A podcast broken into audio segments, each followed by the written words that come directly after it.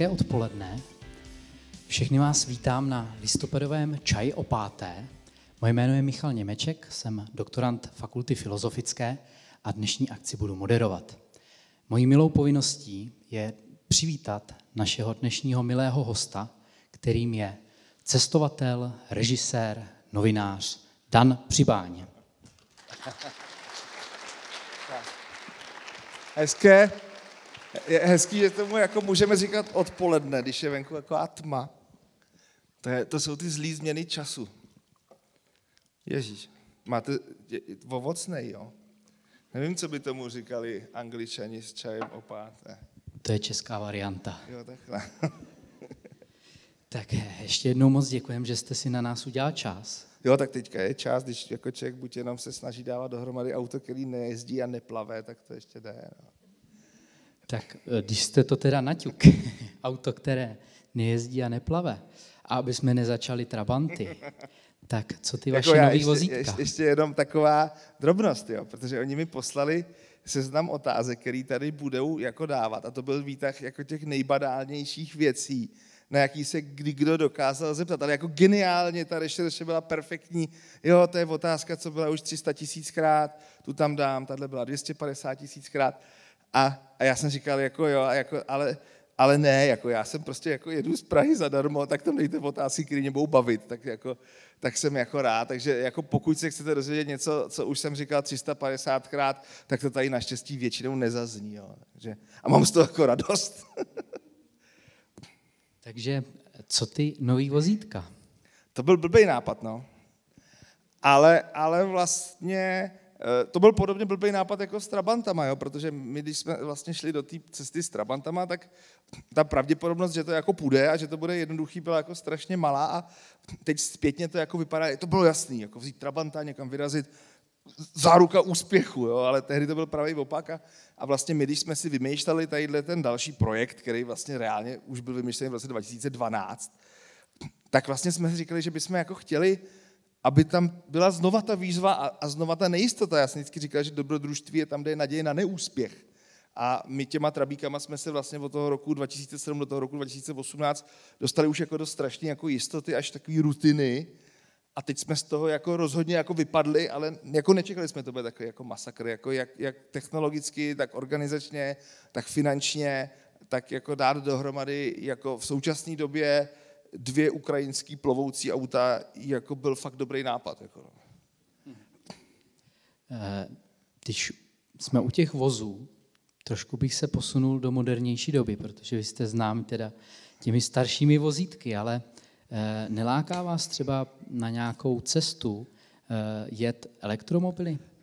No, mě na tom spíš překvapuje, že to někomu přijde tak jako strašně, jako strašně super výjimečný, že tady ta otázka se objevuje často, protože to je asi tou pověstí těch elektromobilů, ono to nikam nedojede, a protože to je naježdění po městě, tak se s tím nedá nikam jet, jo. ale reálně auto na solární pohon objelo svět v roce 2008 nebo 2000, když my jsme vyráželi vlastně s Trabantem, tehdy to bylo Solar Taxi, kde to tak opravdu speciál ultralightový, který si táhnul jako obrovský vozejk se solárníma článkama, objeli s tím svět. Jo.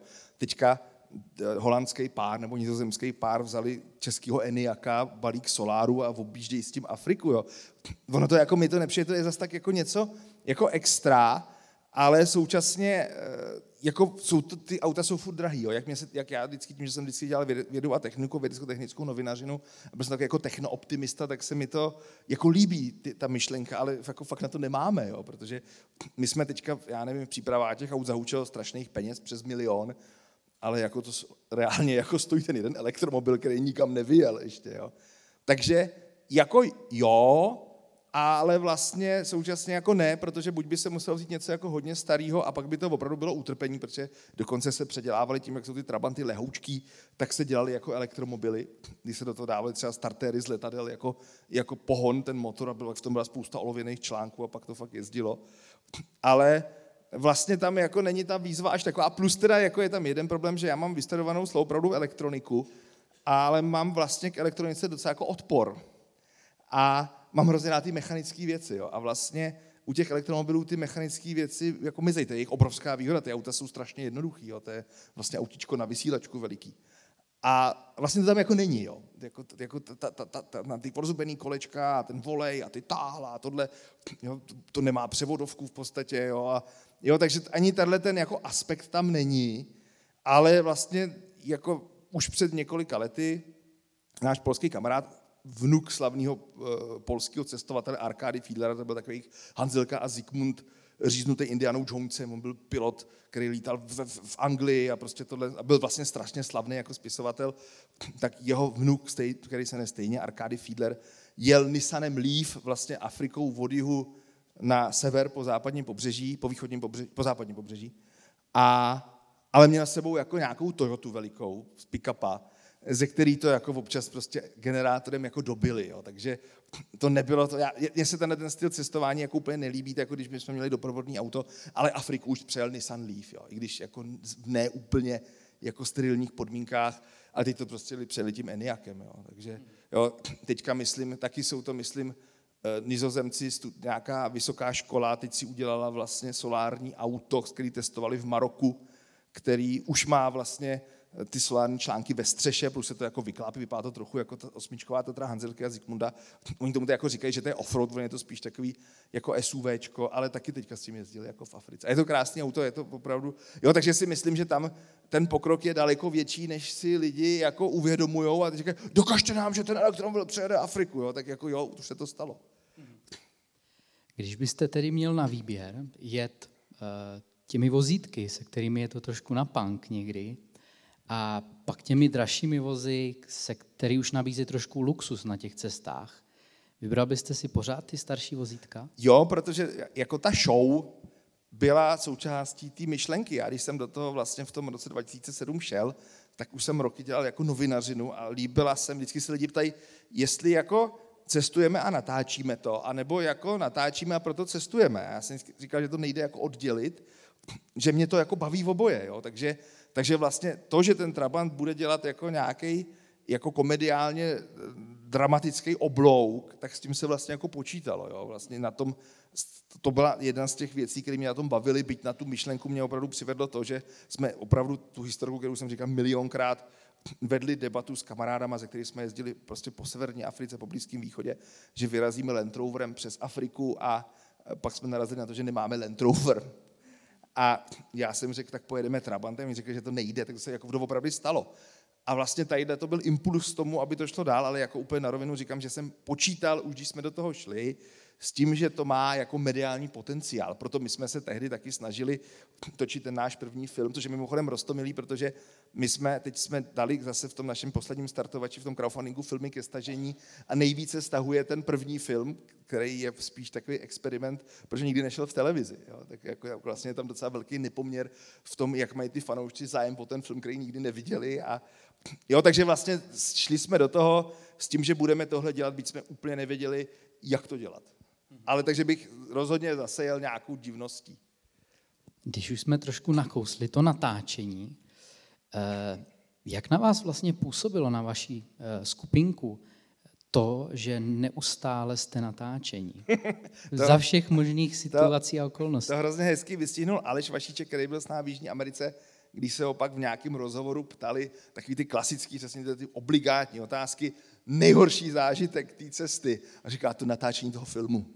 Jo, protože to je jako všude pořád a furt se na to jako musí myslet a je to vlastně jako když má člověk, já nevím, ve Photoshopu nebo v nějakým programu má prostě grafický nebo editační, má ty vrstvy různý a teď si tam má nějakou tu vrstvu těch pomocných různých linek a tohle a to tam furt jako překáží jo, a vlastně když se kouká na to svoje dílo, jo, nebo když píše a má tam ty znaky neviditelný, to oni to vlastně hyzdějí, že jo, a ale vlastně jsou strašně potřeba, aby to dílo jako vzniklo, tak tohle je vlastně stejný, jo, že, že do toho výsledku proniká vrstva, která není potom jako vidět, ale když se na to někdo podívá jako i s tou jednou zapnutou vrstvou těch pomocných různých linek, tak je to vlastně hnusný. Jo. A mě to natáčení třeba jako strašně baví a bez něj si to neumím představit, ale jako úplně chápu, že pro ty, i pro mě je to jako velký nápor a teprve pro ty lidi, kteří to nemají jako v hlavě, jo, protože já nebo i ten kameraman si to furt tak jako stříhá a vlastně už když jako jedeme, tak si člověk jako představuje, jak by to mohlo fungovat, jestli by to mohlo fungovat, jo, taky ono je potřeba tím, že to není naskriptovaný, hrozně často myslet na to, jestli ta scéna bude fungovat, to jsme se museli naučit, jo. máš tam nějaký celek, jo, natočil si tohle, jo, to je taky to klasický přijď znova. Jo, když se něco jako stalo, ale nemělo to jak začít, tak jako pak je opravdu potřeba někdy říct, hele, přijď a otevři dveře třeba, jo, abys, abys jako se tu nějak do té scény dostal. Což jsou věci, kterými jsme se postupně učili a na tom prvním filmu je to hrozně vidět, že my jsme si mysleli, že jako pojedeme a budeme kolem toho běhat s kamerou a tím se jako udělá film a to se neudělá. No. Jo, takže to natáčení se do toho jako hrozně promítá, ale mě by to bez něj jakoby nebavilo, ale reálně je ten zážitek eh, i emocionálně výrazně jiný, než ten zážitek, který je pak přenášený na toho diváka. Jo, už z podstaty, když ten divák vidí, jak ty auta třeba jedou v nějakou plání v tom oblaku prachu že jo, a mizej, takže ty tomu hraje nějaká ta hudba, tak to dělá takový ten pocit, jak se to hejbe dopředu, ale reálně ta scéna je taková, že někde tam stojí ten kameraman s tím fotografem, ty auta na povel vyrážejí nějakým dohodnutým směrem, tam se potom zastavějí, vracejí se zpátky, kameraman říká, že jsme to udělali blbě, protože jsme byli moc daleko od sebe a jde se znova, jo. takže to, co vlastně v tom příběhu funguje jako hybatel vpřed, je v realitě strašná brzda. Jo? Jako, často se na to lidi na těch přednáškách ptají, jak to točíte? Já říkám, no tak jak si představujete? Přesně tak, jak si myslíte, že to točíme. Jo? To se, jako, v tomhle trochu pomohly teda drony, že jsme už hlavně na té, teda vlastně poprvé na té poslední cestě, kdy už byly ty maviky, které jsou fakt dobrý, tak jsme mohli jako předletět se tím dronem, projet okolo něj a pak si ho jako přivíst. Jo? Ale pořád to není tak nahraditelné, jako to, když tam fakt stojí ten kameraman a, a vlastně jako natáčí to. Takže to natáčení to jako hrozně to mění, ten zážitek. A pak to není vidět, což je cílem. Máte nějaké limity etické, co třeba natáčet, co už nenatáčet?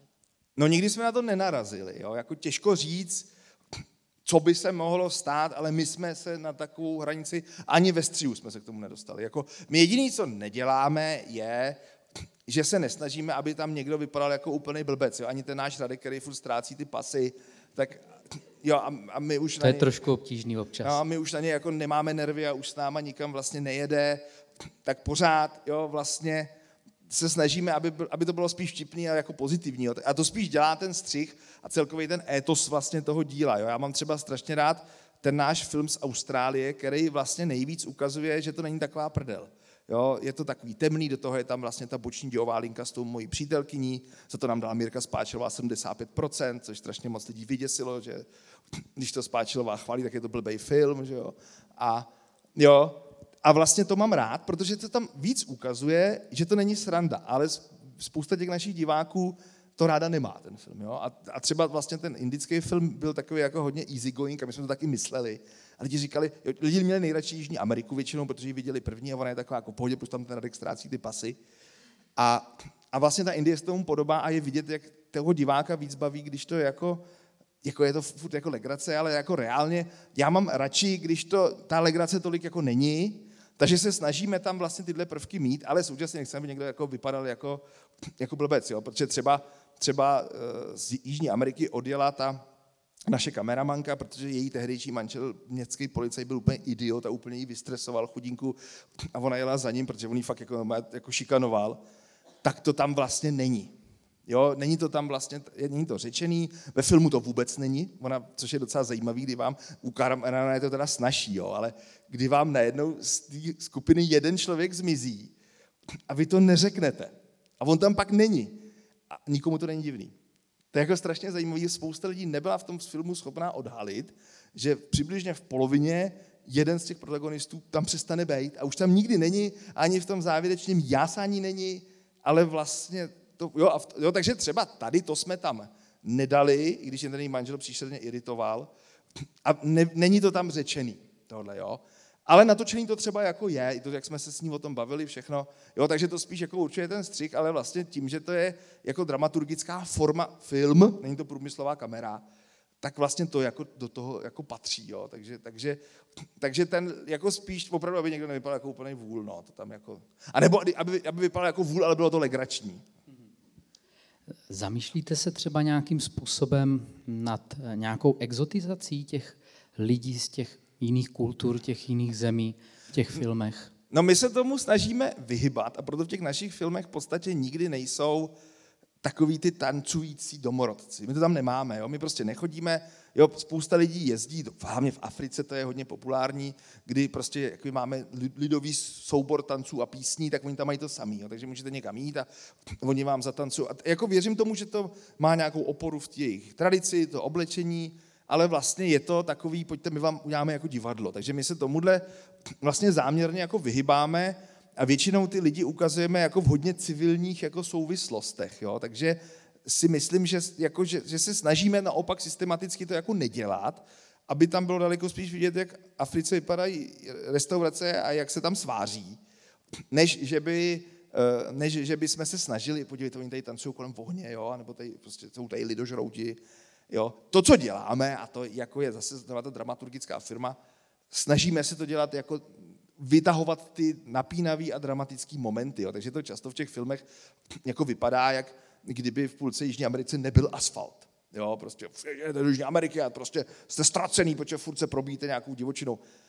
A, a tohle to tam jakoby vlastně je, jo, protože třeba znovu, když jsme u té Jižní Ameriky, tam chybí, a teď bych, nech, abych nekecal, jo, třeba tři nebo čtyři tisíce kilometrů, kdy my vlastně vyjedeme na to eh, západní pobřeží té Jižní Ameriky do Chile. Ta Chile je vlastně velmi moderní stát, takový jako německého typu, a po těch dálnicích a tohle metelíme jako k jihu, kde, a není to tam vůbec vidět, jo, takže ono to vlastně vypadá, že my tam jako vyjedeme, teď je tam to utopení těch aut, který navíc v filmu, v filmu se odehrává v Chile, reálně se stalo v Peru, jo, ale nám to dramaturgicky nefunguje, taky si toho nikdy nikdo nevšiml. A ještě to bylo vtipný, že já jsem v přednáškách to vždycky poctivě dával do Peru, aby jsem dal tu indici, jo, jak, jak ty sériový vrazy vždycky, aby je někdo chytil, tak něco, jo, tak já jsem poctivě v té přednášce nechával ten příběh tam, kde se stal a nikdo si toho nevšiml nikdy. Jo. A tak to tam prostě není. Jo? Takže ono to vlastně vypadá, že my vědeme na obrovskou solnou pláň, že jo? potom jedeme po těch necestách mezi Bolíví a Chile, což tam opravdu je. V seriálu teda potom je poctivě, že vědeme do města, jsme načení z obchodáku, jo? kdy je jezdící schody a tohle a mekáč. Jo? A pak už to tam taky zase není. Jo? Takže vlastně dochází, ale to je jakoby ta dramaturgická licence, kterou ten film vyžaduje, si myslím, a my jsme se jednou jedinkrát nechali od našich fanoušků jako zblbnout, že chtějí vidět i ty věci okolo. A to bylo u toho posledního seriálu, který měl 14 epizod místo těch tradičních 12. A oni, my jsme vždycky říkali, že jsme natočili třeba 500 hodin videa, tohle, a ty, ty fanoušci psali, my to chceme vidět, my to chceme vidět. Takže jsme udělali druhou epizodu toho seriálu, což bylo hodně odvážný, protože on ten start by měl být jako rychlej a pak to může zvolnit. Kdy jsme vlastně ukázali, co se děje, než nám připlujou ty auta lodí. My jsme přiletěli do té Indie, ta Indie je zajímavá, exotická, barevná. A my jsme tam dali, co jsme tam dělali. Vlastně skoro jen tři týdny. Jo. Včetně toho jsme se třeba půjčili ty motocykly Enfield, který jinde, jinde jsou z toho lidi odvařený, ale No ale v té epizodě nejsou ty trabanty a, a končí to tím, že nám je, oni se objeví v posledních asi dvou minutách a skončí ten díl tím, že nám ty auta nechtějí dát. A na ČSFR máte hodnocení, teďka nevím, jestli do 70 je to modrý a od 70 je to červený ta, prostě tam rámeček okolo toho filmu. A tohle je jediná modrá věc, včetně mých amatérských filmů ze začátku století, která je modrá. Prostě tam nejsou ty trabanty, je tam to okolo a divák se nudí, protože prostě chce toho trabanta a tohle. A, je mi úplně jasný, že kdybych vzal začátek té třetí epizody, kdy my tam vyřešíme v takové poměrně absurdní kavkovské situaci, dostaneme ty auta, kdy napřed máme povolení jedno, pak nám chybí povolení druhý, potom od těch aut nejsou klíčky, že jo? a nakonec to dopadne tak, že my nesmíme dovnitř do toho přístavu ty a ty auta, jako, aby jsme se, jako oni nám je musí vytlačit jako za bránu, kde si je můžeme vzít, protože tam už to je jako povolený.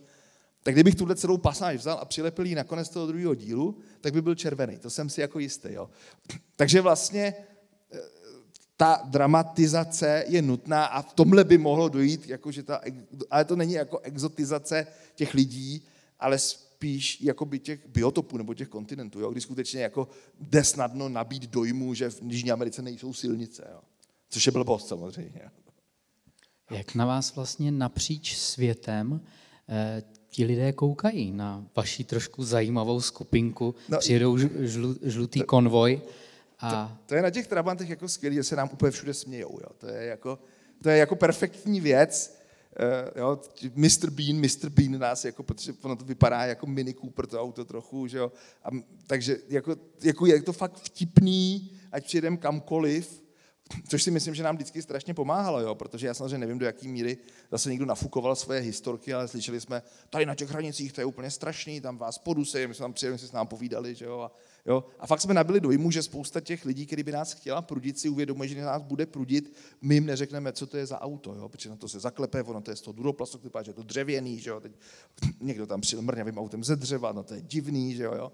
Takže se tomu všude smějou, což je strašně jako skvělý. Jo? Takže jako je pravda, že v některých takových těch rovníkových zemích, kde jsou ty lidi hodně interaktivní, to až jako připadává do, do docela těžkých situací, kdy jste furt obklopený davama lidí, to byla Indonésie, Indie, jo, furt se s váma chce někdo fotit, ale ty reakce jsou jako strašně pozitivní, protože to auto prostě vypadá strašně srandovně jo, a v té žlutý jako obzvlášť srandovně. Jo, takže, takže ty reakce jsou jako globálně, se ty lidi smějou. Jo. A je to hezký, že i u nás, jo, kdy Češi jsou takový přece jenom neradi dávají na, na jeho emoce a když jsme někde jeli, tak je, jo. A to je jako strašně sympatický. Jako. Vy jste teda potkali celou řadu etnik, různých národů. Eh, jak si na tom stojí Češi v porovnání s tím obrovským množstvím lidí, co jste viděl? Já si myslím, že to nemůže Čech posuzovat. Jo, protože za první doma není nikdo prorokem a za druhý to tady moc jako známe a člověk jako moc zná, jo, protože třeba vlastně Indové byli strašně v pohodě, ale reálně Indii šéfuje mody, což je Babiš Turbo, který má fakt jako fašistický tendence a spousta lidí ho tam jako podporuje. Jo? Takže vlastně my po tom našem projezdu bychom řekli, Indové jsou strašně hodní, milí, až moc se chtějí fotit, ze vším pomůžou, skvěle vařej, je s nima legrace, občas by člověk zabil. Jo? A to je prostě jako všechno. Ale reálně tu zemi prostě ovládá opravdu jako člověk s tendencemi opravdu fašisty, který je super bohatý podnikatel, který používá jako velmi babišovský postupy, jo, a by člověk řekl, že ty Indové, jo. Takže si myslím, že to nejde, jako, jako, je tam ta emoce, to jsem říkal před chvilkou, a to si myslím, že skutečně my s tím máme jako problém. My se furt tváříme na sraně, jo? a jako máme takový pocit, že, být, že říct, že jako všechno v pohodě se u nás jako nenosí. Jo? To, je, to mi přijde strašně jako zvláštní, jo? jak se máš? A teďka člověk v tu chvíli musí myslet, co všeho se mu nepovedlo, nebo co všechno ho sere. A to je jako ta standardizovaná jako naše odpověď, místo, aby jsme řekli, jo, je to dobrý, mně se povedlo tohle. Jo. A, a člověk to vidí u sebe, jo, že to jako dělá. Takže to si myslím, že máme trošku v tom jako rysu té povahy. Zase současně si myslím, že ono to, to prostředí, kde ten, ty, ty lidi vyrůstají na to, jako mají vliv. Jo. Vemte si, že bylo pět odpoledne venku je tma a zima. Jo. Jo, zatímco když jste na rovníku, tak tam je sice tma třeba, ale je tam teplo a, a máte lepší náladu. Jo. Jo, ale ale myslím si, že to nejde srovnávat takhle zevnitř. Jako nejde to prostě srovnávat. Mě v tomhle tom třeba úplně jako vyrazili dech. Já jsem vlastně do Spojených států se dostal až v roce 2019 poprvé. A teď jsem si najednou všiml, jak ta zem vlastně, jaký člověk odsaď vnímá, jako, že jsou to ty technologický lídři a tohle. V kolika směrech je to jako strašný primitivistán, jo? Jako, jako mají některé zákony vyloženě na blblí, protože si je furt přinesli z 19. století. Jo? A ty říkají, to nedává smysl. Jo? Jako, Jo, když na amerických silnicích nefunguje to, co funguje všude v Evropě, že vpravo se jede pomalu a vlevo se jede rychle. Jo. To je prostě takový jako jednoduchý fungující. A ne, my jedeme, my jsme američani, máme právo jet všude rychle. Jo. A říká, jako, teď se tady jezdí blbě u vás. Ne, my jsme američani, my to máme takhle, že jo. A jo, takže vlastně najednou si člověk jako uvědomuje, že, že všude se dají najít něco, co by šlo jako velmi snadno kritizovat. Jo. Takže, jako, takže si myslím, že tyhle srovnání, jak bych třeba před pěti deseti lety bych tady vychrl z paty, co všechno udělali Češi blbě a, a v čem jsou strašně skvělí, já nevím kdo, jako Indonézani, tak si myslím, že to nejde prostě takhle jako říct. Jo. Vy, vy třeba opravdu ty volby, jo. Jo, nebo v Indonésii, která je největší vlastně muslimská zem světa, tak tam vlastně bohužel ten extrémní islám místy nabírá jako na síle, byť to tam člověk vlastně nevidí. A my jsme tam měli hrozně hezký zážitek, kdy Maluchu upadlo kolo, tak jsme se došouchali před kostel a tam jsme to okupovali, ten kostel byl mé otevřený v noci. Ráno přišel farář, zavolal svářiče a pomocí boží nám spravil auto a a druhý den jsme skejsli u mešity a tam s nima to bylo, aká tam nic neupadlo tentokrát z auta, ale bylo to s nima taky strašně super, jo? takže vlastně, jako, jo, takže třeba naše zkušenosti obecně jako s muslimama, s islámem jsou jako, jako jenom dobrý vlastně, jo. A přesto jako se dá, takže si myslím, že to nejde takhle říkat, jo. A myslím si, že včetně mě, já jsem to taky dělal, spousta cestovatelů, má tendenci to zhodnotit, jo. Ale myslím si, že to je hrozně ošemetný tohle. Stále. Eh, inspirovali jste se třeba českým, českými předními cestovateli, jako Zikmundem, Hanzelkou, eh, při svých cestách? Nebo pokud ne. ano, pokud ano, chtěli jste se zásadně odlišit něčím? Já Chtěli jsem... si říct, takhle to dělat nebudeme, uděláme to jinak, tohle není ten směr, já, jak chceme jít? Já jsem ve vst... protože my vlastně máme jenom toho Hanzelku a Zikmunda, jo, jako prostě to je, jako přizdejme si to, jo, a pak máme pana Stingla, což je ale fakt jako vědec, jo, ale cestovateli, cestovatelé showmeni byli jenom Hanzelka s Zikmundem, což byl ale důsledek režimu, jo. A Eh, který je pak nakonec sežral. Jo. Ale vlastně, a to je vlastně důvod, já jsem nevyrůstal s Anzelkou a Zikmundem, protože byli po 68. zakázaný a tím, že nikdo v naší rodině jako neměl k tomuhle jako vztah, tak ale přitom naši to všichni znali, oni na tom vyrostli, ale přišlo jim to jako samozřejmý, ale neměli potřebu to předávat dál. Takže jako moje vzory byly v ABčku, kterým jsem pak pracoval, a tam třeba psali, což jako nevím, kdo z vás to zná, ale byla Camel, ta, ta, ta, ta, ta, ta firma, co dělá cigarety, udělala v 80. letech Camel Trophy. Oni potřebovali vlastně konkurovat Malboro, mělo toho Malboromena, toho kovboje a, a ten Camel, aby mohl, protože že to byly ty 80. léta, Rambo a, a Arnold Schwarzenegger, Sylvester Stallone, vlastně ty nejmužnější muži a teď bylo potřeba teda se do toho vejít, tak aby mohli konkurovat tomu Malboru, tak si vymysleli vlastního drsňáka, který ale neměl koně, ale měl jako Land Rover, měl terénní auto a třeba to moje béžové, ta moje uniformička, kterou furt nosím, je odkazem na to Camel Trophy. Oni měli ty béžové věci všichni, jo. A teďka se těma autama, které byly takový jako trochu béžový, probíjeli a byla to vlastně jako soutěž, jo, kdy oni vzali týmy z celého světa, mělo to jako lokální nějaký kola, po revoluci dokonce Češi to jednou vyhráli na začátku 90. let a pak jako byly lokální kola a pak se jako jelo a teď to bylo na Borneu a teď přesně to, ty dřevěný mosty a ty auta v blátě a ty navijáky. A tohle byla jako prostě pro mě jedna z, byť tom ABčku se to objevovalo, že to ABčko bylo takový jako vlastně na, tu, na ty 80. letech hrozně jako prokapitalistický magazín a bylo to tam jako velmi dobře schovaný.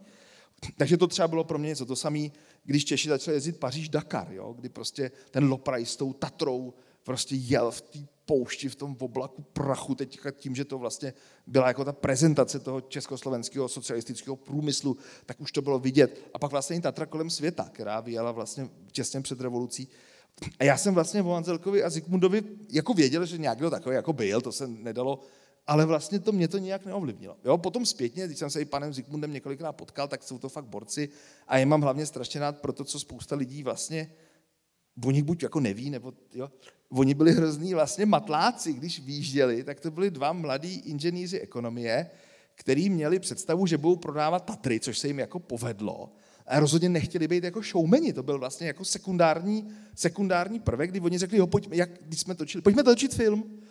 A vlastně dostávali potom korespondenční kurz z Čech, kde je učili filmovat, jo, protože oni to neuměli, nemělo to začátky, neměli to konce, teďka to bylo všechno pomalejší, že oni to natočili, poslali to do Čech, oni to vyvolili, oni to koukli, říkali Ježíš Maria, tak jim napsali dopis, že jo, takhle tohle nedělej, tohle dělej, teďka to, on to nemělo ani zvuk, to, co oni točili.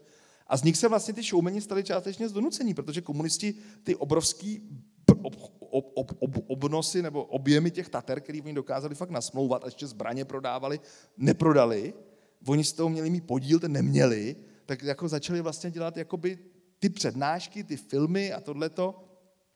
A pro mě potom, vlastně to bylo sekundárně, já jsem objevil, když jsme chystali tu hedvábku, že jsme měli několik velmi významných, na naše poměry československých, motoristických cestovatelů, showmenů ve 30. letech, který komunisti úplně zadupali, úplně vygumovali. Jo.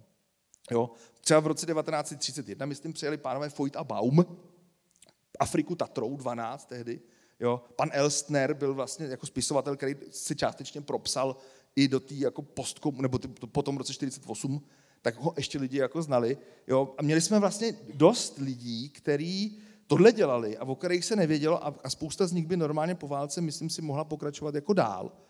A, a vlastně se o nich jako nevědělo. Jo? Takže Hanzelka a Zygmunt paradoxně jim ten režim vlastně pomohl, byť oni nebyli rozhodně jako prorežimní, protože všechny ostatní zaříznul.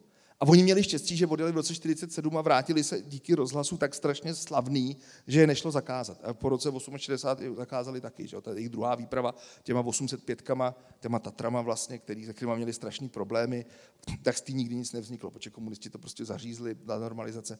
Jo, takže vlastně mě paradoxně nejvíc ovlivnila reklama na cigarety ze západu, a potom jako francouzský závod v poušti a to byl vlastně, to je to, co, to, co, to, co jako opravdu mě jako formovalo a co mě jako fascinovalo, plus takové věci jako Verneovky. Jo, jako třeba, jo, třeba jako si myslím, že nápad mít plovoucí auto hodně odkazuje vlastně k těm klasickým jako Verneovkám, jo, kdy tam jsou ty lítající auta, plovoucí auta, tohle, ponorky a všechno. Že? Takže jako Hanzelka Zygmunt, ač hrozně obdivuju, respektuju a hrozně se mi líbí ten jejich příběh, který není tak známý, tak vlastně na to neměli v podstatě žádný vliv. Uh, vy jste zmínil teda, že vaší inspirací byly ty spíš dobrodružné cesty. Je to třeba důvod, proč jste se nevydali nikdy Severní Amerikou? Že, no, by byla tak, že by byla až moc nudná? No, no rozhodně, jo. To jako rozhodně. Já říkám, já jsem v, Amer- v Severní Americe jsem byl a mám to tam rád, ale to není vůbec, to je naprosto nekompatibilní s tím, co děláme, nebo by to znamenalo jako hrozný podvod. Jo, jako Bear Grylls, to slavný video, jak on někde skákal přes tu úžinu a pak to někdo přijal, tam takhle drndají ty auta, že jo. A, a on říká, jsem tady v divočině a teď, když to tady nepřeskočím, umřu, že jo. Ta, ta úžina vede prostě na druhý konec světa a je po mně a, a bylo to parkoviště takhle, jo. Po, po té době na začátku těch jeho pořadů bylo, že to je dramatizace. A takže vlastně, ať má ta Amerika spoustu hezkých, tak tohle by tam prostě natočit nešlo. My, my vlastně, jak jsme se původně, ta naše původní cesta tím Luazem byla Ruskem jenom. Rusko a Mongolsko. A my jsme začali hodně řešit, jako že bychom se přesunuli na Aljašku a zjistili jsme, že to tam jako nejde vlastně, jo? že tam je to buď velmi civilizovaný, anebo to je naprosto neprostupný les, kde oni lítají těma jako letadlama ty bushpiloti takže jako jo, jo, jako vlastně ta Severní Amerika, spousta lidí vlastně říká, vy byste měli do Severní Ameriky, my jsme tam neměli co točit. Jo. Jako já mám takový sen na starý kolena, že si tam koupím Ford Model T, ten, tu klasickou leasingku, a tu tam jako budeme drndat jo, po těch vedlejších silnicích. Jo. Ale jako pro to, co děláme my, je to jako, taky se Camel Trophy nejelo, jako v Severní Americe. Že jo. Vy jste zase zmínil Luazy. Eh, jak na tom vlastně jsou technicky? Už jsou připravený, kdyby nebyly teda, teď už nenastala zima, mohli byste zítra vědět? Skoro, jo, protože třeba, ale ono to částečně vzniká problém, který už je znáte, a to je problém vyzevlení, jo, že máte deadlineu, a když je deadline, tak všichni makají. A pak najednou se řekne, aha, máte na to o uh, dvě hodiny, týden, měsíc, aha, kde je kafe? Jo? A tohle se přesně stalo. Jo? Já jsem trošku nepěkně, bylo jasný, že už někdy v červenci to nemůžeme stihnout a já jsem ten tým nejdíl, co to šlo, udržoval představě, že pojedeme. Protože mi bylo naprosto jasný, že jakmile se řekne, že to nezvládneme, no a stalo se to. Takže jenom díky tomu to jedno auto je vlastně úplně hotový a to druhé auto, a to je ono, čeká už dva měsíce, až můj kamarád elektrikář, který má tu úžasnou možnost pro nás něco zadarmo udělat, to furt neudělal. Jo. Jo, jo, takže vlastně to druhý auto teďka kvůli nemá, tu nemá třeba furt technickou a nemá značky. Jo, takže jo, kdyby byl jako pres, tak si myslím, že by ty auta teď někdy byly jako úplně hotový. Ale on zase se objevují problémy, se kterými, jsou věci, se kterými jsme se nikdy nesetkávali. Jo. Na to byl hrozný problém sehnat pneumatik, protože to má jako originální pneumatiky rozměru, který je dost netypický. Pak se zjistilo, že na to jdou pneumatiky z multikáry, pak jsme zjistili, že ze starý multikáry, pak jsme na to dali a dost nás zaráželo, že těch pneumatikách bylo napsáno, normálně máte rychlostní index, jako do jaký rychlosti ty pneumatiky jsou, většinou je to jako do 190, všechno a podobně. A tam bylo FL, což znamená forklift, vysokozvěžný vozejk, že jo. A říkám, to je jako divný, jako forklift, jako, to, jako ten dát pět, deset. A tak když nám to poradili, no a pak jsme zjistili, že ty gumy jsou prostě, mají nízký rychlostní index a to auto strašně hážou. Jo, a my jsme pak zjistili, že prostě ty veteránisti, co nám to poradili, s tím nikam nejezdí, že Oni si to Luaza dají dohromady, pak si to na podvalníku někam odvezou, pak tam si oblíknou si tu uniformu, vemou si takový tu pruhovaný tričko v lodičku, teď tam jezdí po louce, ono to drncá stejně a jedou domů, že jo. A no takže teďka třeba máme auto, na, na, na ty pneumatiky dali asi 30 tisíc, na pneumatikách, na kterých se nedá jezdit. Jo. Já jsem dělal jako testovací jízdu do Prahy a zpátky, což asi 200 kilometrů a prostě úplně tak mi lítaly orgány v těle. Jo. To jako, Jo, takže vlastně teď řešíme problém, jaký, na jaký to postavit kola. Jo. Ale kdyby jsme udržovali to letní tempo, jsou ty auta už hotový. No. Ale bohužel ta, to, to kouzlo toho deadlineu, jo, jako, to bych musel všem říct, že odjedeme v prosinci, tomu by nikdo nevěřil, protože bychom tam umřeli. Že jo, takže, jo, protože tam je minus 40, jo, takže, jo, takže jsou na tom dobře, dneska jsme to zrovna, no, včera jsme to hodnotili, ale mohlo by to být lepší. No. Ale jako konečně jako je to vlastně dodělaný. No. Budete mít opět doprovodnou eh, motorku se slovenským řidičem? No my jsme, původní myšlenka, že jo, vždycky s námi jezdil ten Marek na té javě, a původní myšlenka byla, že Marek pojede v tom Luazu taky. A já jsem říkal, tak to bylo aspoň jednodušší prostě tohle. Ale Marek samozřejmě, on se jako hodně naučil o tom, jak se dělá ta show a, a, a, že od, a bylo mu jasný, že když přijde o tu svůj image toho motorkáře, tak se strašně ztratí v tom davu. Že? No, takže pojem jí motorku. Já říkám, no a motorky neplavou, jo, tak jako, to je takový jako blbý, jako, tak co budeme dělat. Takže bylo x variant, co s tím dělat. S tím, že jedna z prvních byla Honda ATC, což je vlastně předchůdce čtyřkolek, to je taková tříkolka na takových obrovských balonových pneumatikách. V nějakém filmu Bud Spencer jezdí na motorce, která má takový podob, to, to hodně připomíná. A pak jsem zjistil, že na tom jezdil v nějakém 150. dílu e, Policejní akademie, ten Mahony, někdo mi posílal pak fotku, říká, jo, takže, prostě to, takže když chce natočit debilní film, použijete debilní motorku. A ona, jak má ty veliké pneumatiky, tak když se dá na vodu, tak plave. My jsme to fakt jako zkoušeli, máme z toho i video. No takže vlastně jsme se dlouhým obloukem od této Hondy přes spoustu různých variant, že by měla Hondu Manky, to je taková malinkatá motorka, která by se naložila do toho auta a podobně, se jsme vrátili znova k té Hondě, kterou teďka jsme dali vlastně celou, nebo částečně kluci na Slovensku, částečně my dohromady, ať jsme zaseklí na úplný absurditě, tam jsou na vidlicích takové prachovky, aby dovnitř nešel jako voda a prach, a my prostě nemůžeme sehnat druhou. Jo? My jsme sehnali jednu, jako, a ne jako u nás, po celém světě nemůžeme sehnat druhou. Jo? Takže teďka řešíme, a už jsme měli i firmu, která nám do těch luazů vyráběla těsnění, za to jsme dali strašné peníze za to. A oni řekli, že to je moc složitý i na ně. Jo. Tam jsou takový různý břitíky, tak jsme teďka, teď jako řešíme, jestli by se do toho jako někdo nepustil a udělal to třeba jednodušší, protože je lepší to tam mít jako nějaký, než jako žádný. Jo. Takže teďka, teďka opravdu máme jedno kumový kolečko a, a globálně nejsme schopni se na to druhý kumový kolečko. No, jo. Ale jako bude to tam s tím, že to, jako je to dost problematický stroj, protože se to přestalo vyrábět, že se na tom zabilo moc lidí. Jo, vlastně, jo, ono tím, že to má vzadu ty dvě kola, vepředu jedno, tak zatímco motorka vlastně se jako nakloní a maximálně teda spadne, anebo auto nebo čtyřkolka jde jako do smyku, protože má ty čtyři kola, tak tohle vlastně se navalí na ten předek a převrhne se to. Jo. Kdyby to bylo v obráceně, to mělo dvě kola vpředu a jedno vzadu, tak to vlastně taky jde do smyku. Takže plus je to záludný, protože ono to vypadá hodně stabilně, takže to jako láká na tom dělat jako blbosti a zabilo se na tom strašně moc lidí. Je to jako na YouTube je x videí o tom, kolik lidí se zabilo na Hondy a ATC. Takže potom se to vlastně evolovalo do čtyřkolky, kdy se vlastně tomu dali dopředu dvě kolečka a už to bylo bezpečnější. No, takže teď řešíme gumičku. No. Jako, gumičky došly, tak čekám, až gumičky přijdou. Máte i zbytek posádky už kompletní? Nebo bude se to máme, ještě třeba měnit? Máme, ale nakonec tím odsunem se nám jako uvolnilo jedno místo a my furt řešíme, jestli ho nenechat uvolněný vlastně, jo? protože vlastně Eh, původní konfigurace byla, že ten EGU, ten první trabík měl tři místa, protože tam byl vlastně ten štáb. Původně to tak nebylo myšlený, to byly tři joudové, které jedou na cestu, jo, ale pak se z toho jako vyvinulo, že jsem tam byl já, kameraman a fotograf. A, a Babu, ten druhý trabant, měl vlastně vzadu, měl úplně vylágrováno, byl, byl nákladní.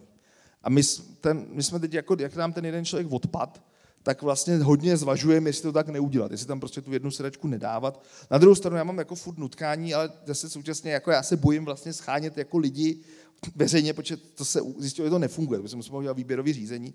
Mě hrozně bavilo, náš fotograf Vojta, Duchoslav, měl, my jsme tomu říkali Vojtovo vědecké okénko, jo? Protože on měl hroznou jako tendenci něco vykládat a, a jsem říkal, tak to je škoda to nevyužít. Jo? Takže šel a vypravil, jak se dělá čaj a jak se dělá pálenka. Jo? A bylo to jako vtipný a, a milý, jo, tak takový abíčkovský. A vlastně to je věc, která by se mi líbila, akorát, že my jsme teď všichni hrozný technici, jo. Takže my jsme, a to ty lidi tak nezajímá, jako ty zvířátka, alkohol a, jo. Takže jsem měl jako takový, jsem jako zvažoval, že bych jako zkusil sehnat nějakého mladého učitele, ideálně z prvního stupně, jo, protože mi přijde, že většina obyvatel nemá ani rozhled prvního stupně, takže to, jako, je to vlastně jako dobrý který by tam tohle vlastně jako dělal. No. Pak současně mám kamaráda, ten to dělá, ale je moc velký do toho auta a byli bychom na křivo, tak jo, takže vlastně by to musel být jako lehký učitel ještě. Jo, jo. Ale nevíme, jo, to je vlastně věc, kterou jako furt, furt tak jako ve mně mele, protože u toho plovoucího auta je ta hmotnost jako hrozný problém. Jo. A to auto samotně má tak jako velký ponor, je to tak blbě navržený, že vlastně to riziko, že to vlastně nebude plavat, protože to bude těžký a budeme to muset odlehčovat, je velký. Takže vlastně to, že by se to jedno auto odlehčilo a byli by v něm ty tři lidi a, te, a vlastně ten jeden člověk může se s těma svýma věcma vážit, já nevím, třeba 100-120 kilo, jo. Takže najednou jako 100 kilo navíc se hodí. Takže vlastně nevíme, jo. Jako reálně je nás o jednoho míň, ale současně vlastně ta sestava je teď úplně stejná jako u Trabantu. Tři na jedno auto, dva na jedno auto a motorka, no. Nevíme, no, nevíme. Jako to je takový, to, to, to, je věc, která mi furt jako vrtá hlavou, no. Mám vlastně ta situace e, mezi Ukrajinou a Ruskem zkomplikovala tu plánovanou trasu. To je asi slabý slovo, si myslím.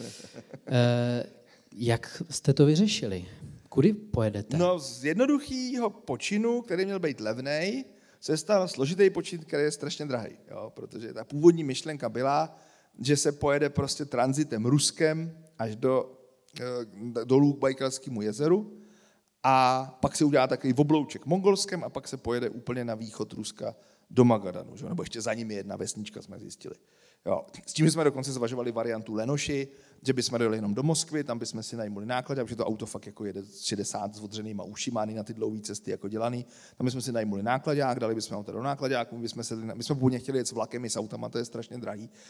Jeli jsme na Transsibirskou magistrálu, nechali bychom se odvízt do toho Irkutska, a od tam teď bychom jeli. To dělá hodně motorkářů, nebo dělalo to hodně motorkářů, že dojeli do Moskvy, jenomže tu motorku jde vysokodvižným vozíkem strčit do poštovního vagónu a opravdu jako jim ty motorky dovezli a ten dlouhý nudný tranzit, který hlavně v tom filmu pak stejně není, by tam nebyl. No. Jo. Jenomže prostě tou situací, která se stala, tak jsme se pokusili to Rusko z toho jako vyřadit úplně, jenomže to taky nejde, protože to Mongolsko nás pořád jako hodně láká, ale prostě mezi Kazachstánem a Mongolskem, nevím, jak moc si tu mapu vybavujete, je takový čudlíček Číny, jo? takže když jste do Mongolska, tak prostě musíte buď přes Čínu nebo přes Rusko, jo? tak vyber si svoji totalitu.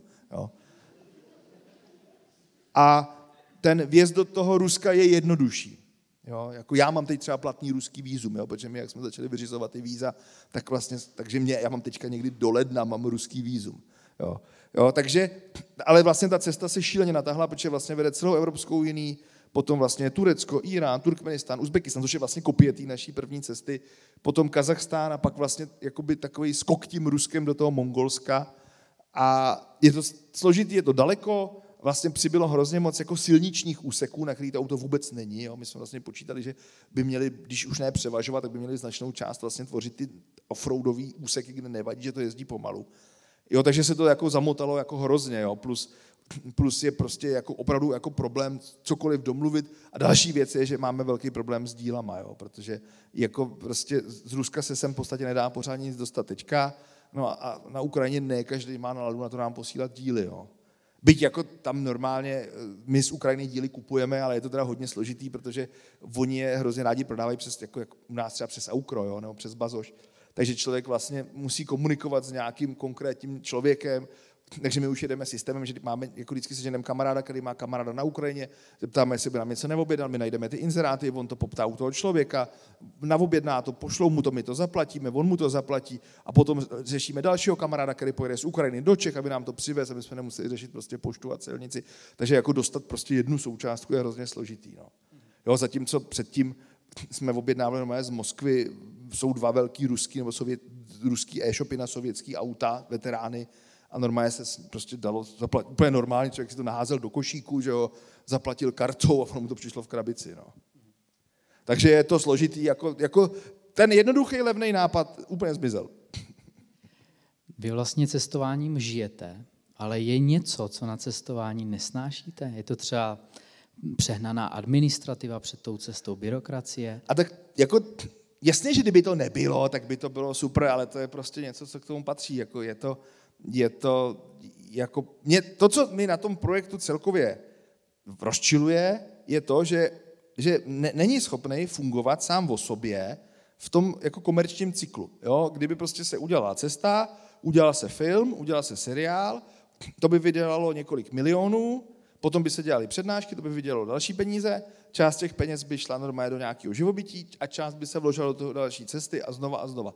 Že my jsme vlastně nuceným před těma cestama dělat ty startovače, ty crowdfundingy, což je za prvý strašně složitý a za druhý mě prostě, přiznám se, strašně serou ty lidi, kteří, jako ne ty, co nám přispívají, ale vlastně najednou se na nás nabalí takový, a vy, co byste, jako máme vám zaplatit váš výlet a tohle. Já říkám, to jdi do prdele prostě s tím, jo. Já jsem se dřív s těma lidma na té stránce naší jako bavil a vy se teď už je prostě banuju. Jako, chodí do hajzlu, ty taky do hajzlu. Jo? Jo, a vlastně je to něco, co, co, co mě jako na tom, ne, že by mi to jako vadilo, protože jako je to prostě součást toho biznisu, ale daleko víc, jak nám lidi vždycky říkají, to už není, ono to je komerční. A říkám, to by bylo skvělé, kdyby to bylo komerční.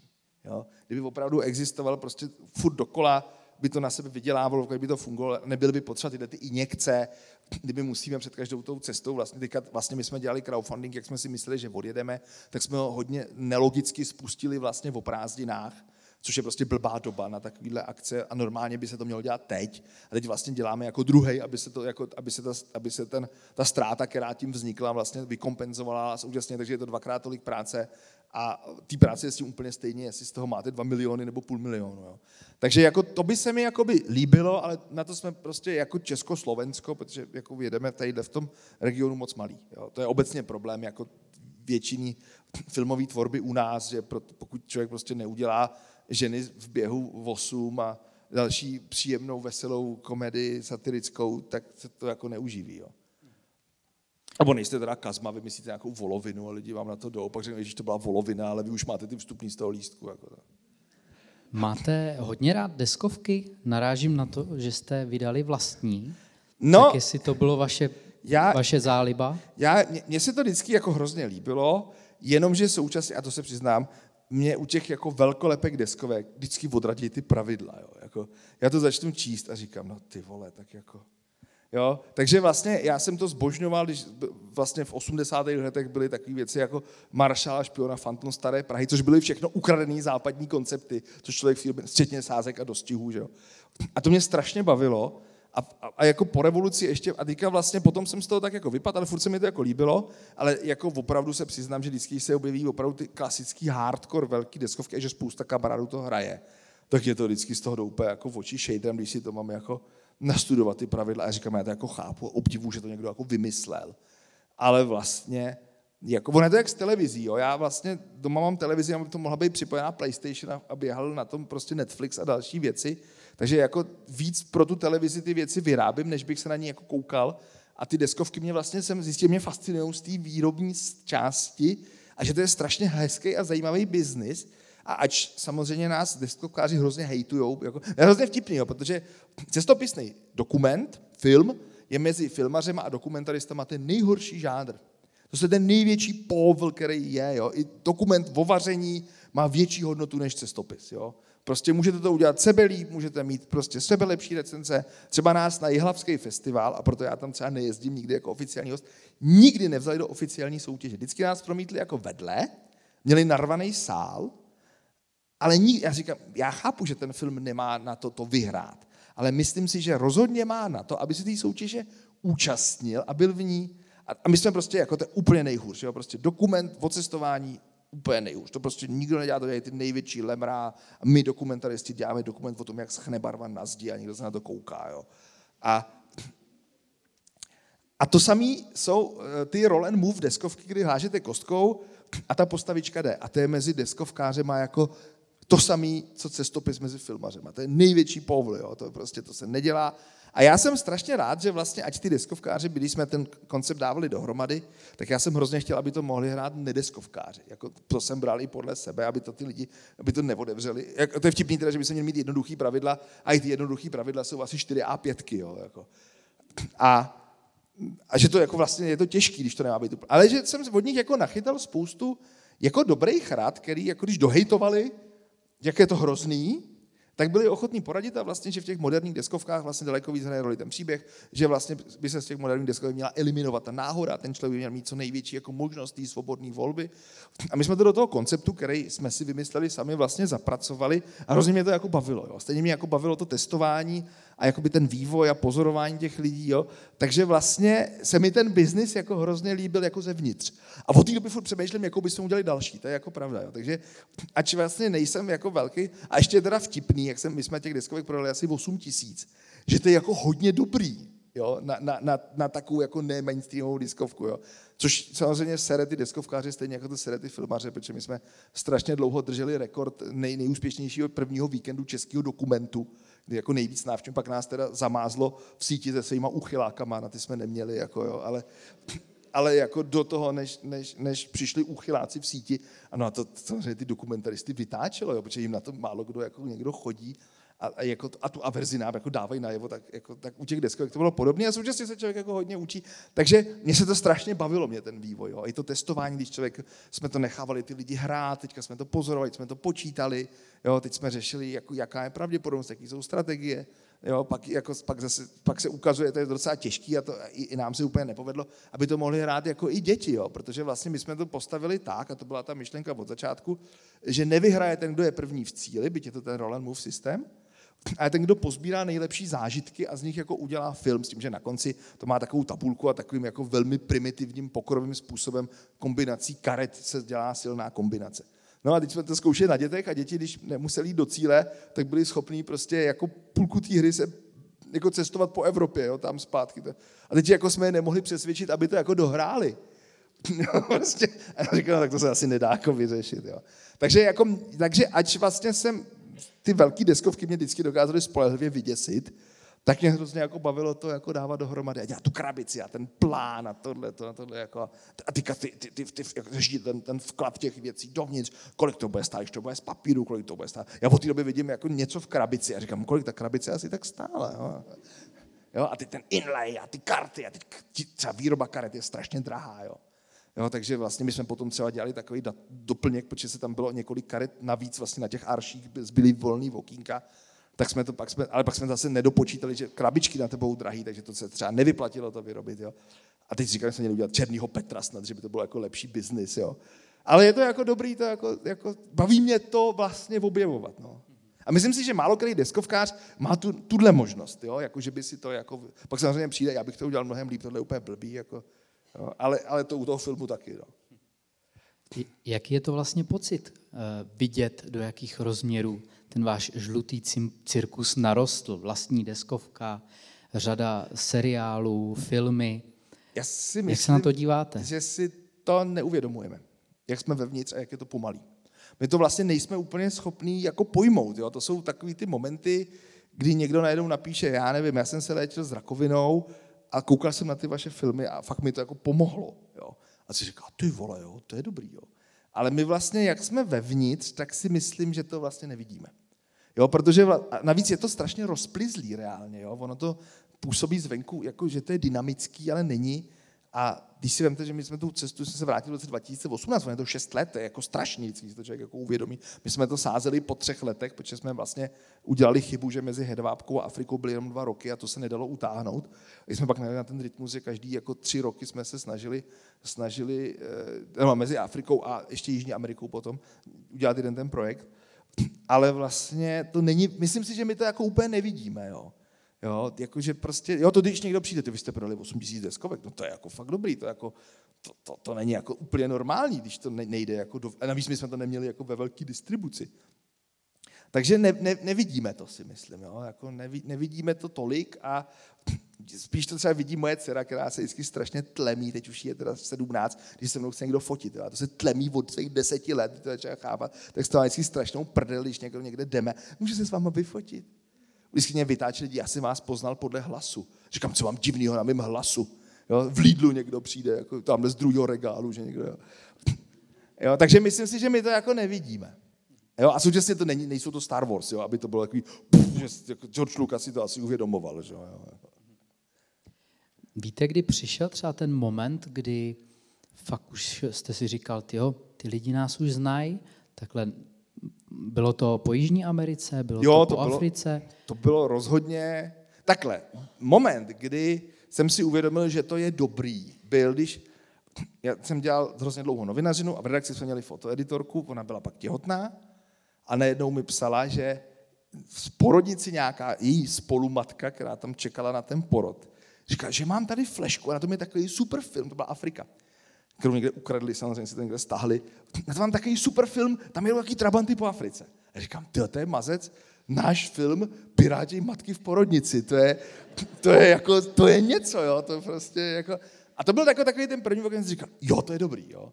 Ale jako ten reálný boom nastal samozřejmě s tou televizí, jo? Když, když najednou ona nám česká televize nevěřila, takže ta Jižní Amerika vlastně šla v roce 2014, šel do kin film, chvilku potom nasadili seriál, ten film odmítali hrát multiplexy, protože tomu nevěřili, protože na dokumenty lidi nechodí, jo?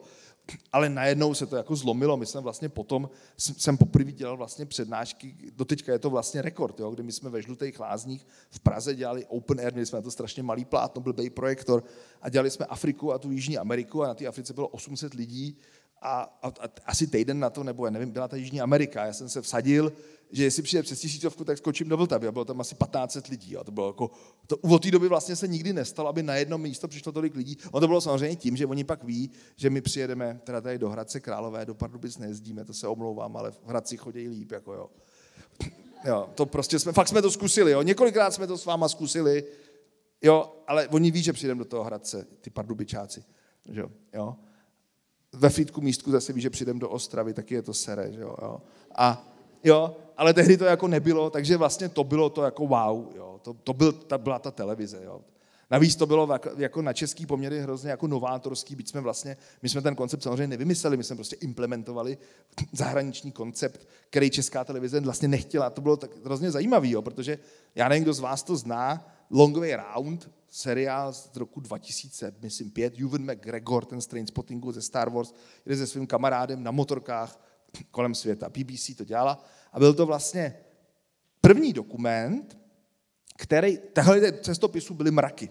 Mimochodem, až budete mít čas, vygooglejte si mýho oblíbence z 80. let, Alby Mangles, Australan, který má takový, má tu 80. image, má takhle kratonký bílý šortečky, rozepnutý tričko a má ty malovaný plagáty a jako dělal to, co my, jo. A teď, teď, teď to vypadá směšně, tehdy to evidentně bylo cool, jo. Prostě a to obrovskou trvalou, takový afro má.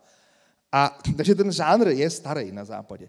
Ale vlastně tyhle ty, tenhle ta produkce BBC s Tobyem McGregorem poprvé přiznala celý ten tým, včetně kameramanů, eh, režiséra, jo, takže oni byli strašně upřímní.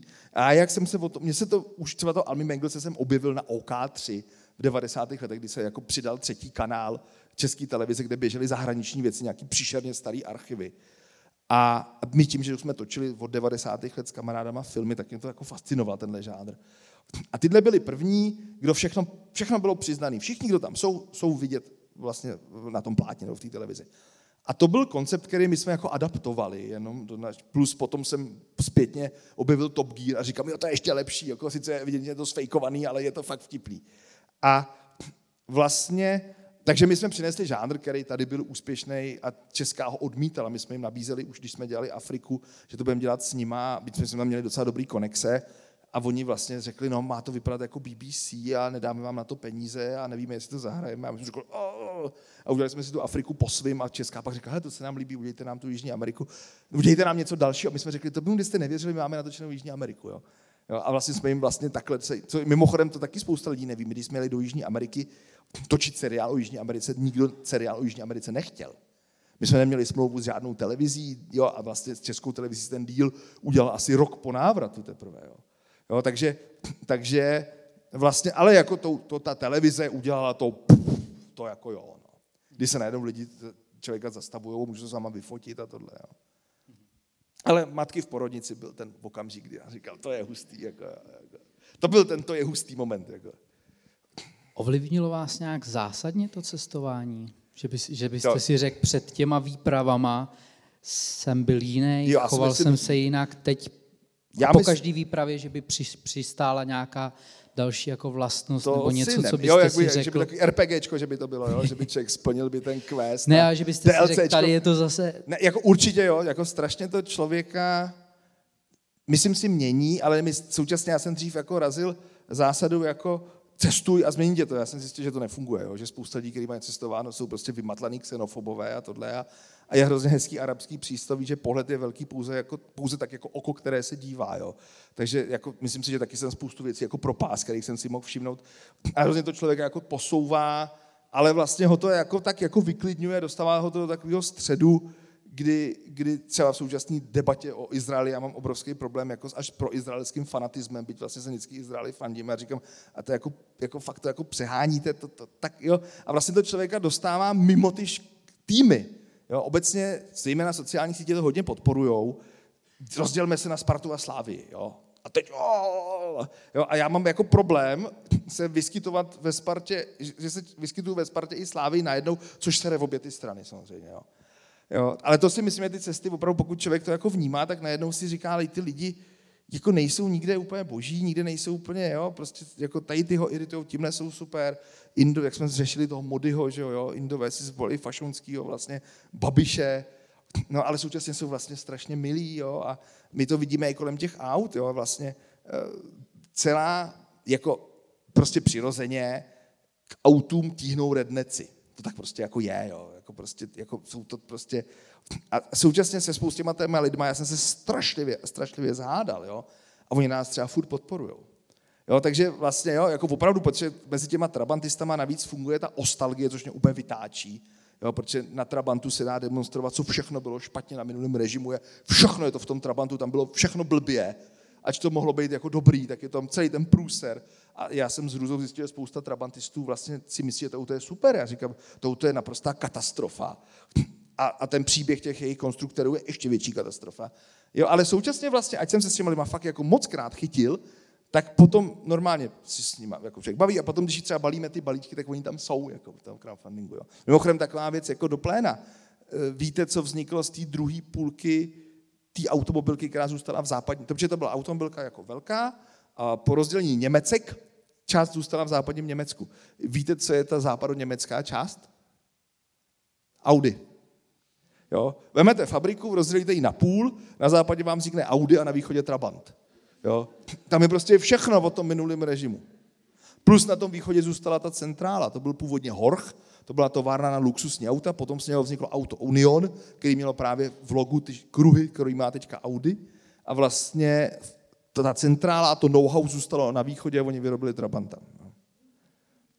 A jako vyráběli 40 let. Já vám děkuju, ale dám prostor taky vám na otázky. Takže klidně se neváhejte přihlásit o mikrofon, abych nespojídal pana Přibáně jenom já. Máte nějaký dotaz? Já bohužel přes to světlo vůbec nevidím, jestli se někdo hlásí. Jako, já vždycky říkám, že i bl, jako když nemáte chytrý, tak nějaký blbej. A většinou se pak někdo vozve, takže... Dobrý den. Tak já jsem se chtěla zeptat, jestli na tu novou cestu berete i nějakou ženu. A no. jestli, o teda jak jste cestovali z Austrálie i s Dominikou, tak jestli byste si to i někdy zopakovali. E, ne. jako, protože jako kombinace toho, že tam máte svoji přítelkyni, teď ta cesta je jako celá vaše, takže ji máte jako na triku a ještě si to celý natáčí, tak to byl úplný smrťák. Jo. Jako já jsem hrozně rád, že jsem to nevědomky udělal, protože pro ten film to bylo jako fakt dobré, už bych to nikdy neudělal po druhý. Teda, jako, jo. To je jako už moc problematických faktorů najednou. Jo, být jako řadový člen toho týmu a mít tam svoji přítelkyni mi přijde jako reálně. A tam jsem, jako, jste to viděl, tak tam je jako třeba problém, že Dominika je malinká a na těch, ona má metr a půl a na těch bahnitých cestách jako se fakt bálat oprávněně. A teďka jak to jako rozhodnete to, co budeme dělat, jo? Když bych tam byl jenom s ní, tak řeknu, tak jo, miláčku, tak se tady počkáme, až přestane pršet, tady najdeme hotýlek a uvidíme, jo? Ale teďka tam máte jako tu bandu, tam máte to nabustovaného slobodníka, sebevražedného Radka, jo? Rad, Vojtu, který mu je všechno jedno, Jo? A teď jak to jako rozhodnout, jo? co jako udělat, jak to jako postavit, když ta holka je z toho nešťastná, teď vám tam prečí, je to fakt jako blbý. Jo? A vlastně by bylo i jako lepší, když už by to bylo takhle postavený, abych aspoň neměl na triku ten film. Aby tam byl jako režisér, kameraman a ty by teda točili to drama. Jo? Jo? Takže vlastně to, bylo to moc, moc aspektů najednou a částečně proto skutečně vědomně jsem říkal, že nebudeme brát do té Indie žádný holky, aby jsme to nemuseli řešit. Jo? Ale vlastně ten problém nejsou jako holky, ten problém jsou ty vztahy, jo? který je na jednu stranu tomu příběhu hrozně pomáhají, když tomu dá i Mirka Spáčová 75.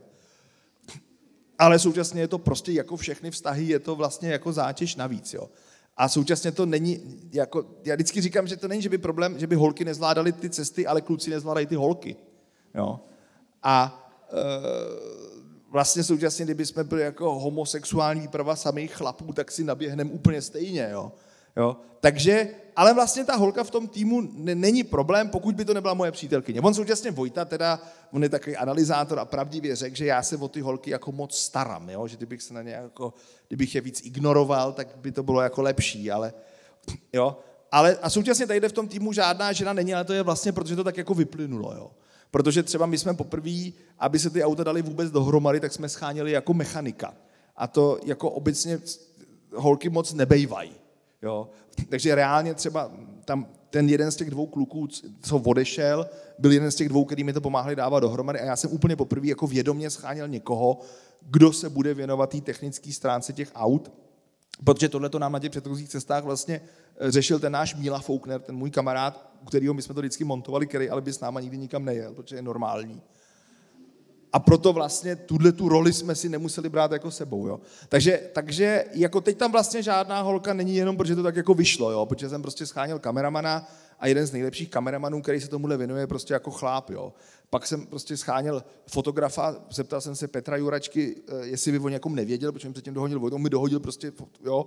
Takže Jo, takže teď, to, teď je to jako náhoda, ale současně teda jako to, vzít si sebou tu Dominiku byl z filmařského pohledu jako super nápad, ale jinak to byl strašný, jako strašný nápor, jako fakt jako strašný, jo. Ono to ještě bylo teda nabůstovaný tím, že ta cesta fakt nešlo nic podle plánu, jo. Tam šlo jako všechno blbě. Takže, takže do filmu dobrý, jak já vždycky říkám, a tak vlastně díky tomu vznikl ten můj nejoblíbenější z těch našich, ale bylo to jako hrozně těžký. Ale není to, to vlastně vůbec nesouvisí jako s tím, že by byl problém jako někam jet s tou holkou, ale je problém, že už je toho jako moc dohromady k řešení. Takže tak. Paráda, děkujeme za dotaz. Máme další.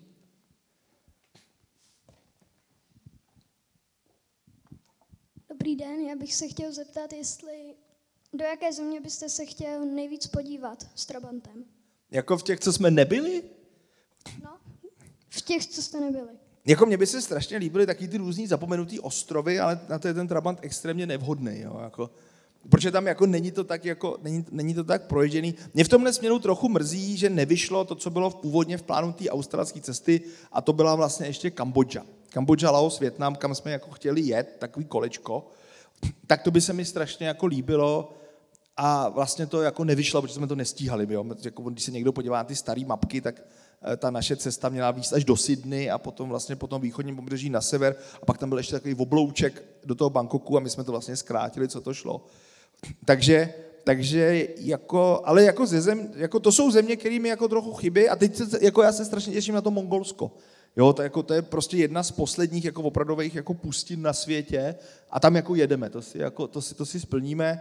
A, a pak jsou některé země, kterým se mi jako zalíbily, že by tam člověk hrozně rád vrátil. Třeba ta Jižní Indie je skvělá, jenomže to je jako ona je částečně skvělá, že tam jezdí málo turistů a je chyba říkat, že je skvělá, protože tam bude jezdit víc turistů, takže tam nejezdíte, je to tam hnusný. Jo, ale vlastně to Mongolsko je jedna z posledních zemí, takových jako významných, který mě jako lákali a kde jsme jako ještě nebyli. Plus třeba pěkná je Střední Amerika, ale tam je taková, taková finta, a protože mezi Panamou a Kolumbií nejde přejet, tam je takzvaný Darien Gap. A je to vlastně jediný a poslední místo na světě, kde na poměrně krátkém úseku není postavená silnice. Když pojedete z Aljašky až dolů do Ushuaí, do Argentiny, tak to nepůjde, pokud nemáte fakt jako velký terénní auto a pustí vás tam, protože tam je prostě kus lesa, který nejde přejet. Takový místo na světě nikde není ještě. Jako, jo. Takže třeba Střední Amerika, my jsme ji původně hodně zvažovali do té americké cesty, že ono by to znamenalo jako vyrazit, dovízt tam auta kontejnerem, vyrazit před vlastně tu Střední Ameriku a znovu řešit nějakou dopravu, takže jsme to potom jako vyhodili. Ta by mě taky lákala, ta Střední Amerika. Ale jako ze všeho nejradši se, a to, mám, to doufám, že to vyjde, bych se chtěl s těma luazama potom vrátit do Afriky. Tam jako chybí jako nejvíc. Jako těch, jo, takže doufám, že, že, že, že, jestli to přežijeme, ty auta to přežijou a neukáže se, že to je ještě větší blbost, tak bych jsem hrozně rád s tím pak jako jel do Afriky. Tak, super dotaz. Máme nějaký další? Nehlaste se všichni.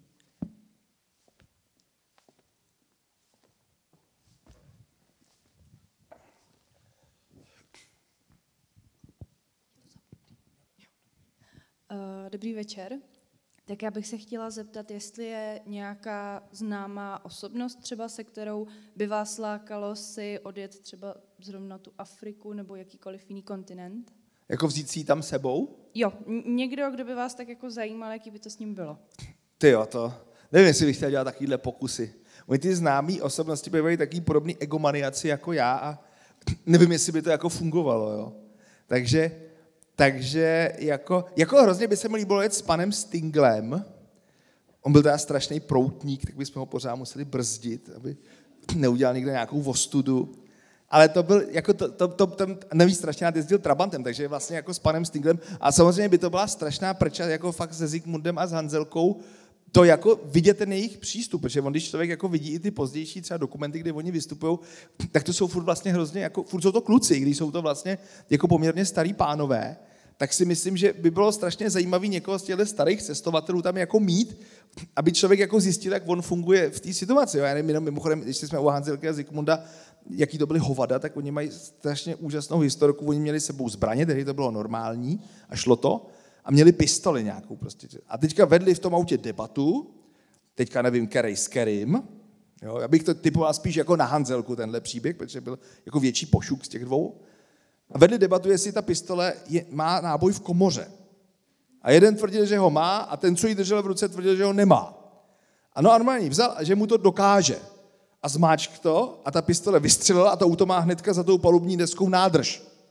Jo.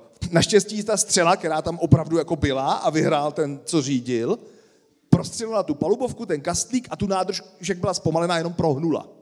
Jo. Tak takhle jako slovutní cestovatelé Hanzelka a Zikmund, to je naprosto radkovský fenomén. Jo.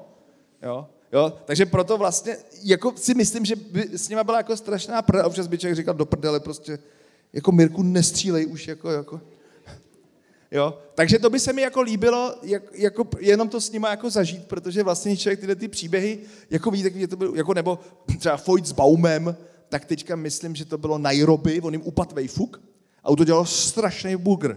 A oni je z toho města vyhodili, ať si jdou sehnat aspoň nějakou rouru aby to nedělal takový krava a pak se smějí vrátit do města. Teďka to Nairobi bylo malinký v té době, že jo? No, takže Fojtovi z Baumu někde urvali vejfuk a jezdili bez vejfuku, to auto prostě rámusilo. Oni přijeli do toho města a říkali, a oni říkali, jděte do prdele, zažijte si vejfuk. Jo? A to by, teďka, jako to jsou, to jsou hrozně hezký jako příběhy, který pak vlastně v tom nánosu toho étosu jako zmizej, jo? Pak, oh, to jsou ty otcové zakladatelé, ty by žádnou volovinu neudělali, jo? Tak oni si prostřelí nádrž, tě neupadne vejfuk, jo? Takže, Jo, takže vlastně tyhle by mě strašně jako zajímaly, tyhle ty jako otcové zakladatelé vlastně, jaký by to s nimi bylo. A z těch současných jako osobností, je pravda, že já jsem v tomhle trochu jako aut, mě to tak jako úplně jako, takže nemám úplně jako přehled, jako, jako asi, asi, asi mě nikdo nenapadá. Který Igor? No, tak Igor Brezovar je jako motorkář, ten by s námi v autě jako nejel samozřejmě, že jo. Igor Brezovar mimochodem cestovatel, který vzal BMW GS, což je samo sobě obludná motorka a postavil si na ní obludnou plechovou skříň, aby se mu tam vešlo víc věcí. Jo. Jako to je jediný člověk, který cestuje na motocyklu se skříní. Jo. Tak ještě někdo něco?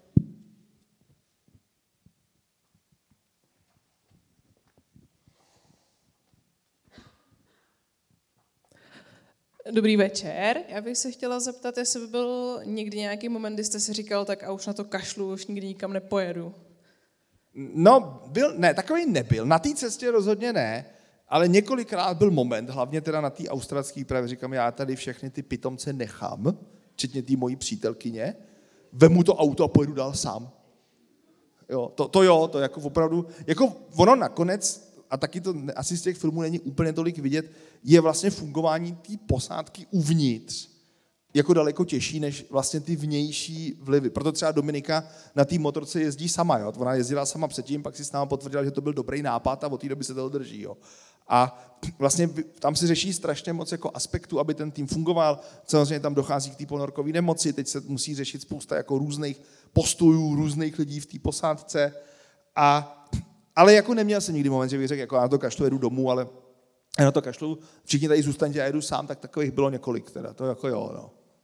A do toho filmu by to bylo blbý trošku, no. Tak, máme ještě další, tady jsem viděl uprostřed, že byl nějaká zvedlá ruka.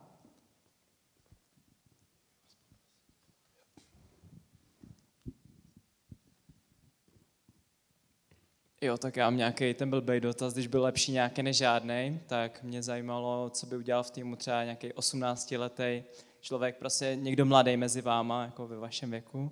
No, děsivý je, když si člověk uvědomí, jak je člověk starý, když si uvědomí, jak je 18 letý člověk mladý.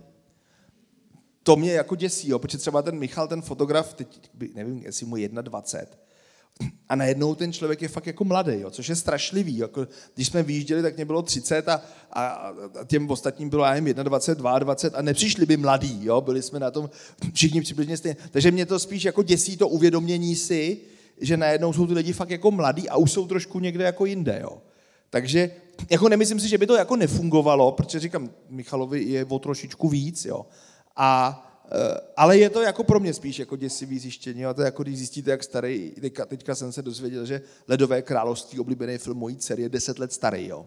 Si říkáte, to není možné, to, nebo Lví král, ten je asi 40 let starý. Jo. Jo. Takže to jsou takový ty jako VTF momenty, kdy si říkáte do prdele, tak ten 18-letý člověk je fakt jako mladý, jo. jo. Nebo navíc mojí dceři je 17, teď si říkáte, on by s ním mohl chodit, takový jouda.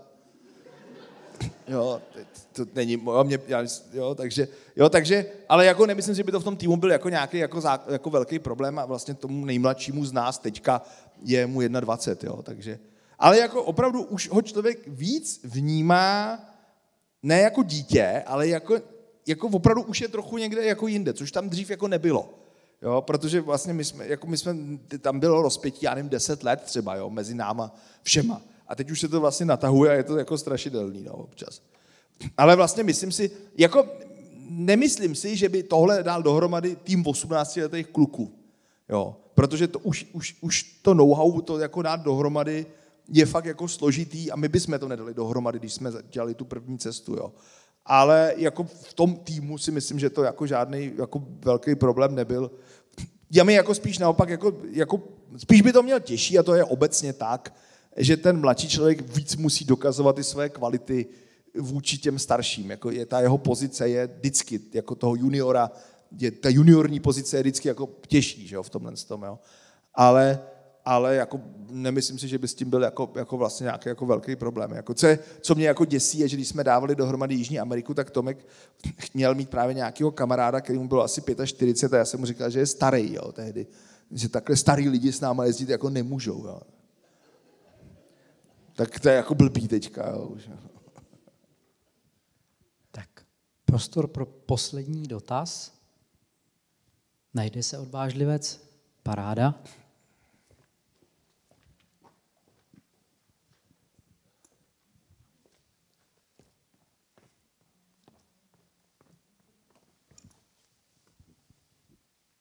Budete mít spoustu kroků na těch krokoměrů Mongoliu, to je dobrý. Jako. Eh, dobrý večer, mě by zajímalo, jestli se vám někde stalo nějaký moment, o kterém jste si říkal, jako, tyjo, jak to, že se tohle stane jako v životě vůbec, že taková situace může nastat.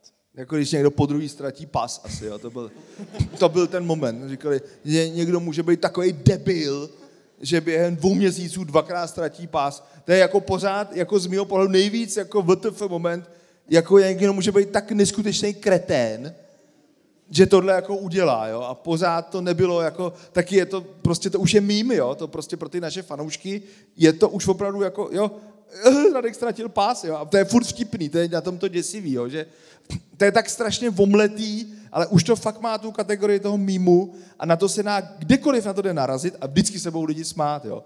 A jako opravdu, takže nejsem sám, komu to přijde jako naprosto, jo, že člověk je blbý a utopí auto na pláži, no to se jako, stalo se to spoustě lidem, jako furt někdo posílal videa, ale že někdo takový retard, že jako přiletí ještě ve Kvajáně, ztratí pás, strašně složitě dostane nový pás, cestuje s tím dva měsíce a ztratí ho po druhý. To, jako opravdu to nic nepřekonalo, jako, jako Radkovu ztrátu pasu, Jo, dokonce ani to, co předved naposledy, jo, kdy on s náma nejede na tu další cestu proto, že když se chystala ta indická cesta, tak on v té době zůstal, on, po té poslední cestě jsme ho nechali, on zůstal v tom Tajsku, pak bydlel ve Větnamu a jeho jediný úkol, nebo dva úkoly, bohužel jeden se týkal právě pasu, bylo, že nám měl poslat svůj pas, aby jsme mu vyřídili víza, protože prostě jsme mu nevěřili, že si je vyřídí zcela oprávněně. A druhý úkol byl, aby na letenku, kterou jsme mu koupili, podle jeho pokynu, přiletěl do té Indie. A on to nedokázal splnit. Jo? A to ještě Indie dává víza on arrival, takže on mohl normálně i bez těch víz, který si samozřejmě nevyřídil, přiletět. A on stejně nepřiletěl. Jo? Ale jako pořád, jako to je, to je důvod, proč jsme se na něj vyprdli, jo? protože jsme měli zbytečně v autě volné místo a a stejně jsme z něj neudělali jako debila, jo? On, když se tam objeví, tak tam nastoupí za velkých fanfár a všichni jsou nadšení, že se objevila jejich oblíbená tučňák z Madagaskaru. A, ale jako na druhou ztrátu pasu, jako to opravdu, jako, jo, jsou, to všechno mohl člověk jako čekat, jo? když jede po pláži, může čekat, že ho spláchne příliv a je idiot, když se nechá, jo. Když jede po dřevěném mostě, může čekat, že ten most trupne. Když jo, jede po solní pláni, může čekat, že prostě všechno bude sežrané. Všechno se to dá očekávat, jo. A že se jednou ztratí pas, to se taky dá očekávat. A že to někdo dokáže dvakrát za sebou v takhle krátkém časovém úseku, to je prostě, to je supernova, jo. Takový debil prostě tak někdo není, jo. Takže jako opravdu pořád vede, jo. A tu, a tu polohu toho mimu má naprosto oprávněně, jo, protože to jako, a zase jsem jako na naše pašování Radka přes hranice jsem na druhou stranu teďka pišnej, jo, to jako, to byla největší improvizace, jakou jsme kdy udělali. Jo? Jako, a jsem jako rád, že jsem dokázal propašovat chlapa jako z Bolívie do Chile, to zní jako hustě. Jo? To už, to už jste jako mezi těma drogovými kartelama najednou, jo? to už, jo, Escobar a já a tak, jo, takže jako, jo, takže jako dobrá historka, ale zabili byste ho, no. No, já vám moc děkuji za vaše dotazy a dnešní čaj o páté se nám bohužel nachýlil ke konci. Moc vám, pane Přibání, děkuju, že jste si na nás udělal čas. Rádo se stalo. Eh, že jste přijal naše pozvání a doufám, že na Univerzitu Pardubice jste nezavítal naposledy.